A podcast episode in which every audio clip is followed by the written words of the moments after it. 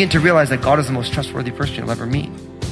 You begin to understand the fact that God knows what He's doing and He's got something bigger at play than just making us feel comfortable in the moment.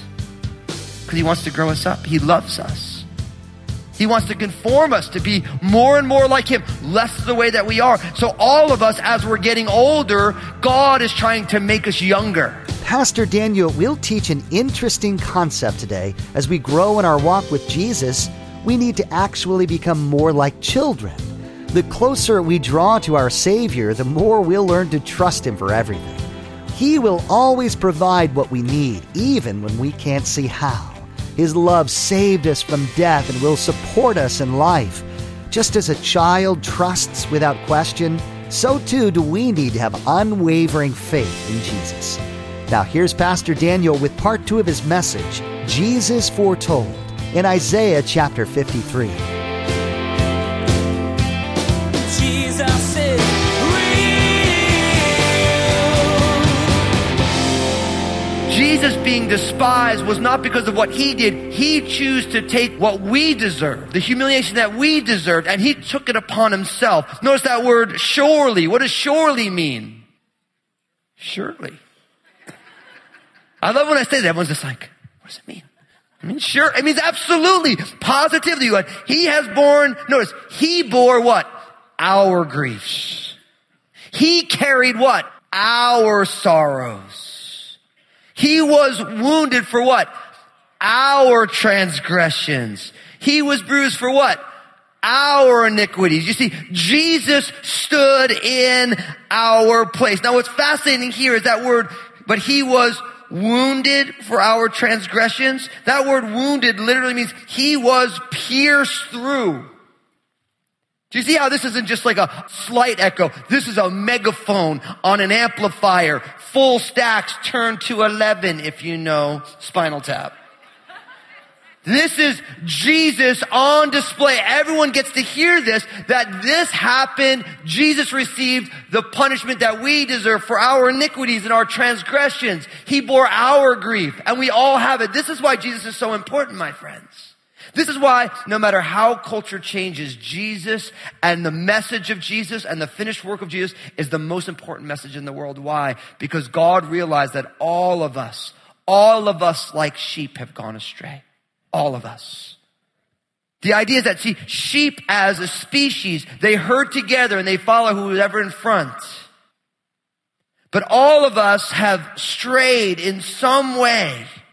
There's not one of us who has it except for Jesus himself. That's why Jesus said, I've always done those things which please my Father.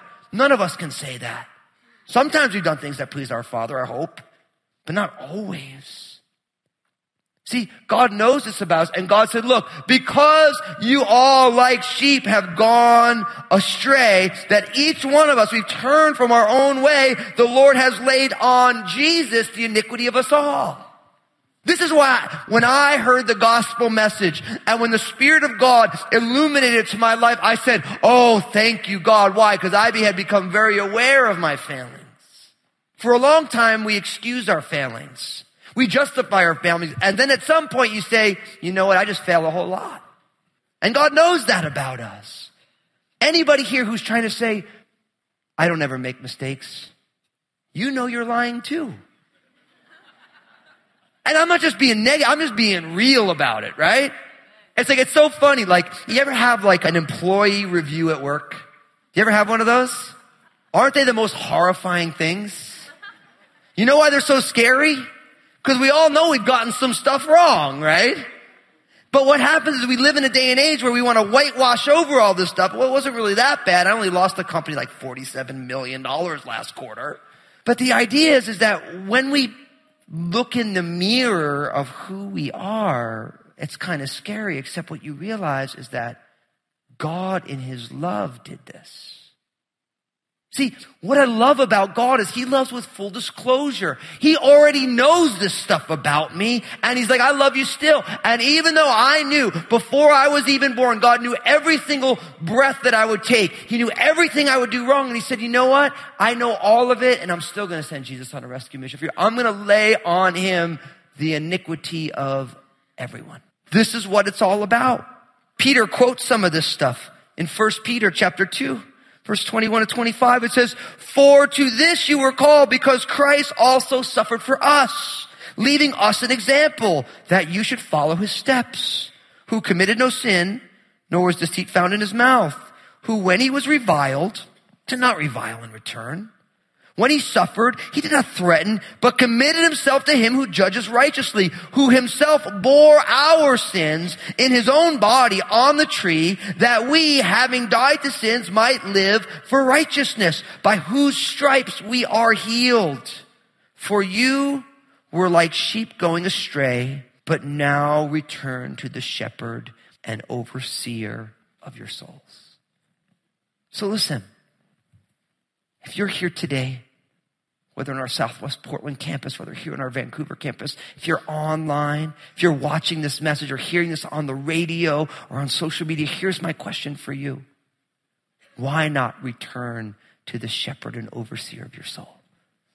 Why? If you realize that you don't have it all together, that you don't have it right, and if God knew that He would do that and He sent Jesus to receive the punishment that you deserve, why not return to the shepherd and overseer of your soul. Why not take that step of faith with the invitation that Jesus is giving you and say, I'm going to take that step in it. And I'm going to allow God with all of my failings and all of my brokenness and all my struggles and all of my angst and all my existential dissonance that I have and cognitive dissonance and all these things that I have going on. Why not? Should I just not come home? See, Oftentimes people say, I'm not going to come home because I want all the answers. But you know the fact that anything that's good, you don't have all the answers up front. People choose a job. You don't know all the things about your job. You don't know everyone you're going to work with. You don't endeavor in anything in life where you know everything before it happens. So why spiritually do you think you have to do the same thing? Anything that's good grows over time. Even if you are absolutely certain you're supposed to marry someone, you learn all sorts of things about them pretty quickly when you get married. Like you didn't know that about them you didn't see that part of their life. They hid that from you. They didn't FaceTime you when that was going on.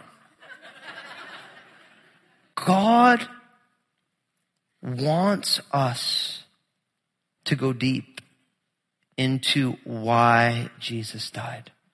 I think this is one of the great struggles in our generation today because we live in a soundbite, distracted generation right? Where we've lost the art of focus, of deep work, of the ability to linger somewhere for a while, right? It's like we live in the day and age where at every break, even a, a, moment break, we pull out our phones or we, you know, we get distracted. God, and listen, I like being distracted like the next person, so I'm not judging anybody. But when was the last time you said, Lord, will you bring me down deep into what the cross really means? Will you allow my heart like a cloth to soak in the dye of the cross? That I might take on the very colors and the nuances of what the cross means. Because I literally believe that the finished work of Jesus on the cross is the answer to everything. Everything. Everything that is big, everything that is eternal. Sure, it's not the answer to how to make a great deep fried Twinkie. But it may be. It may be. Even as I said, I'm like, maybe I'm wrong. But the reality is, in every relationship, in every area of struggle, is not the fact that Jesus received your punishment on the cross even though like a sheep you went astray, even though we hide our faces from him, even though we are not asking for his help, he is proactively redeeming us. Does that not, if we soak our hearts there and we allow the Spirit of God to minister these truths to us, will this not change everything? I believe it does. Now, you might say, okay, so Fusco, so we're reading this and yeah, it's, it's pretty powerful stuff. And, but how do you really know that it's Jesus? Well, listen to what it says in verse 7 of Isaiah 53. He was oppressed and he was afflicted, yet he opened not his mouth. He was led as a lamb to the slaughter and as a sheep before its shearers is silent, so he opened not his mouth. He was taken from prison and from judgment, and who will declare his generation? He was cut off from the land of the living for the transgressions of my people.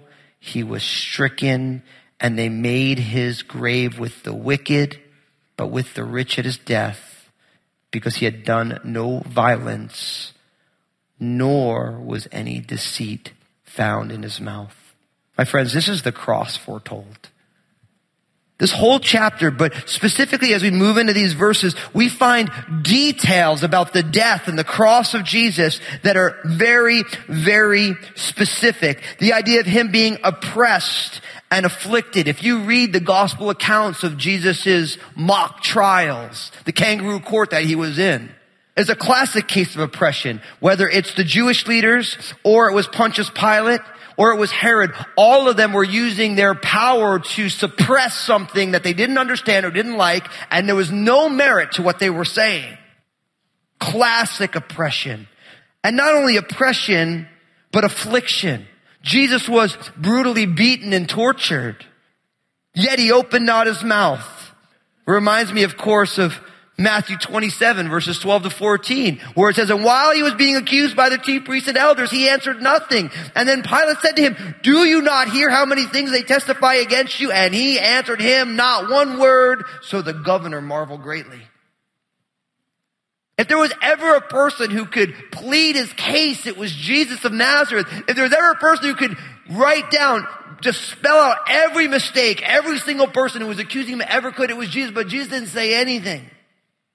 Why? Because he knew that his plan was greater than just proving what they were doing was wrong.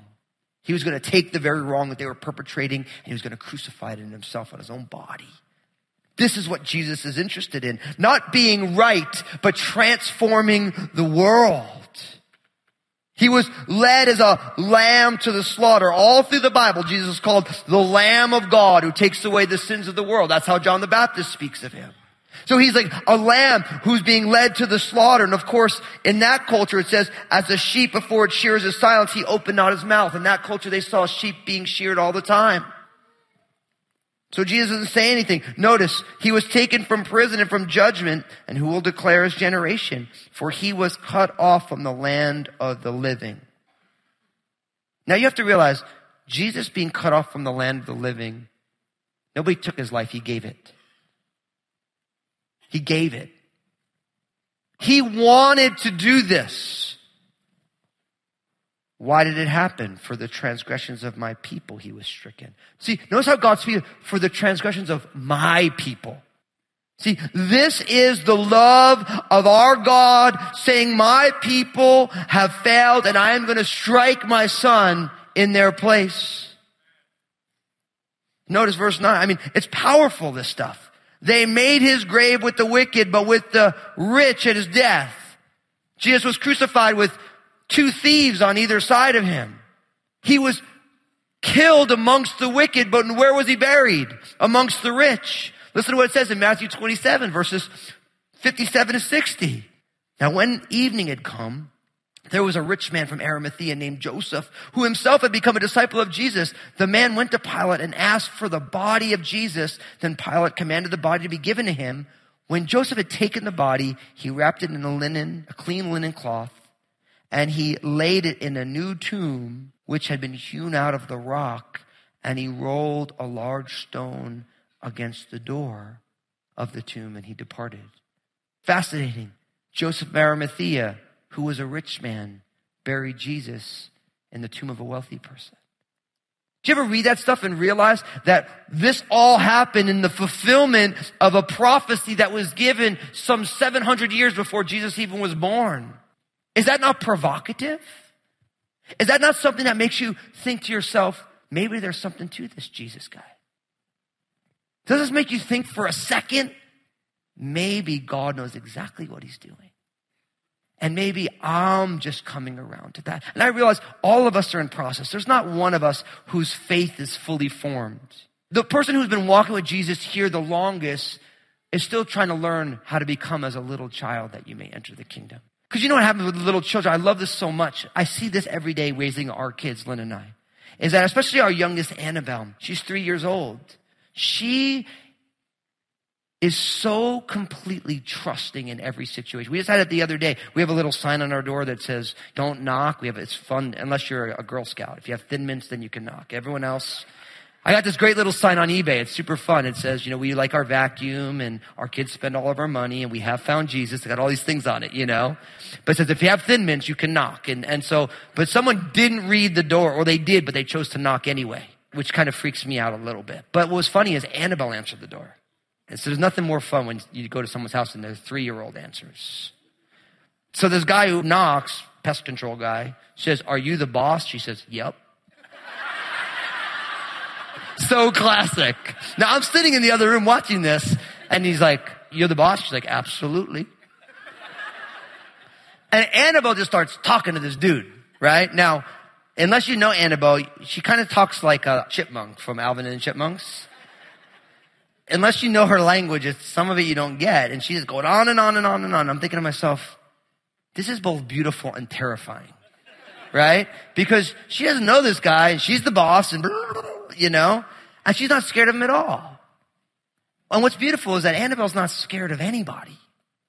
She can walk into any situation. She's completely trusting. And what's amazing is it's, I say it's terrifying because I've been around long enough.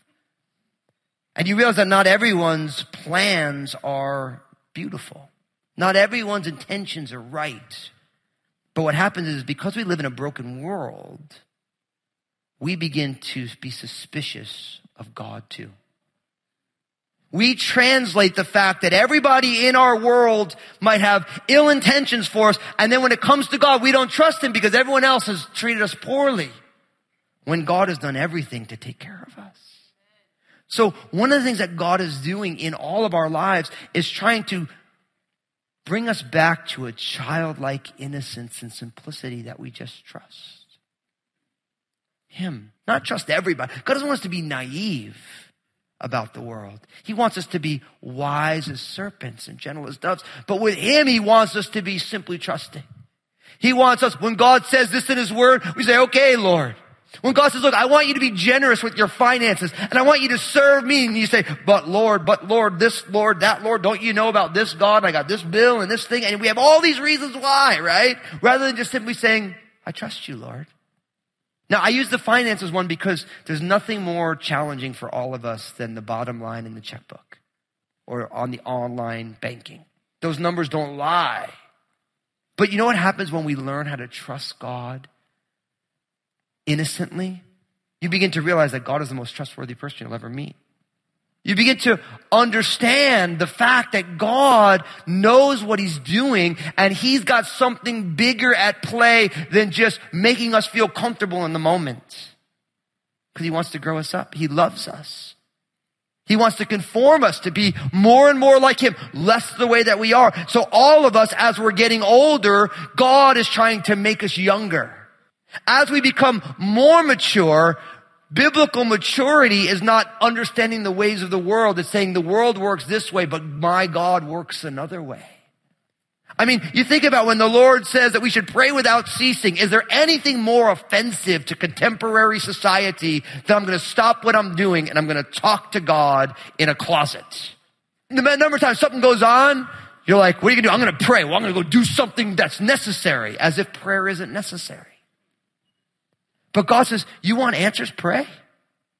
He didn't say pray and thank God for Google every day.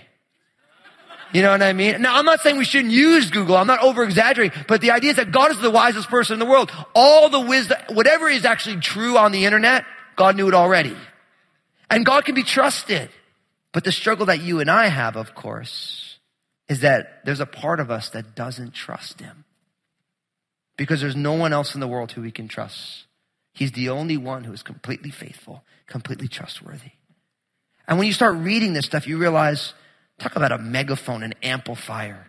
Talk about an amplifier of Jesus 700 years before, down to the very detail. Now, this beautiful chapter closes in this way. Isaiah 53 verse 10. Yet it pleased the Lord to bruise him. He has put him to grief when you make his soul an offering for sin.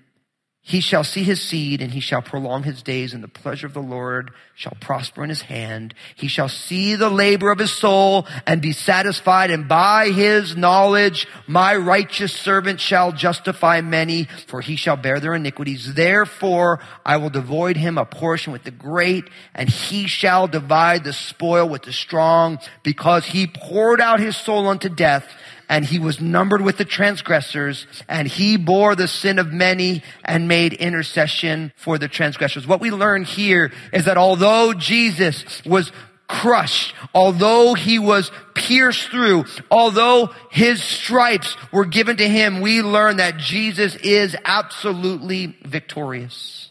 He's victorious. How do I know? Amen.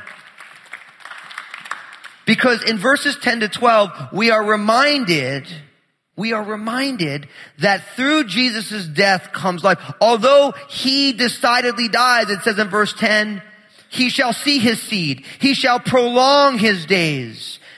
The pleasure of the Lord shall prosper in his hands. He shall see the labor of his soul and be satisfied. See, all of this is a discussion of life after death. It doesn't explicitly say resurrection, but everything in these verses say Jesus sees the finished work that he did. How do you have a spoil without being a victor? See, Jesus is absolutely, positively victorious. Now, listen. Romans chapter 5 says, Therefore, as through one man's offense, judgment came to all men, resulting in condemnation, even so, through one man's righteous act, the free gift came to all men, resulting in justification to life. My friends, what this means is simple. It means that although all of us like sheep have gone astray, although all of us have sinned and fallen short of the glory of God. Whoever puts their faith and trust in Jesus will be justified. And that word justified means just as if I'd never failed. That we go from being guilty to not guilty, all because why? Jesus stood in the guilty place on the cross and he conquered sin and death. Jesus is Pastor Daniel's message today reminded us just how much Jesus loves us. He endured ridicule and false accusations, being rejected by the world, all so that he could save us from our sins. He didn't try to justify himself or shift the blame, but willingly went to the cross for us. Jesus instills his strength and comfort on us through the Holy Spirit when we decide to follow him, so that we too can endure anything. Facebook, Twitter, and Instagram have become a regular part of our everyday lives. And we want to be sure to encourage you to check out Pastor Daniel's Facebook page, Twitter feed, and Instagram. Log on to JesusIsRealRadio.com and follow the links. Pastor Daniel shares two minute video messages throughout the week on his Facebook page. Log on to JesusIsRealRadio.com and follow Pastor Daniel. Hey, this is Josh, and I wanted to personally thank you for listening today to Jesus is Real Radio.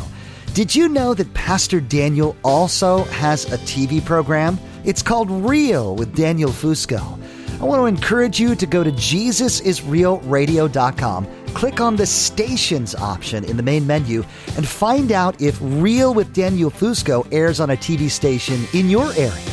Next time on Jesus is Real Radio, Pastor Daniel will extend to us an invitation to go deeper with Jesus. This invitation is one that's available right now and is offered to everyone, no matter the past. Jesus wants to create a new and thriving person in each of us and has plans that will bless many through us. We just need to be willing to take him up on that offer and then let him fill us up and make us new. You've been listening to Jesus is Real Radio with Pastor Daniel Fusco of Crossroads Community Church. Pastor Daniel will continue teaching through this series called Echoes Until then, may God bless.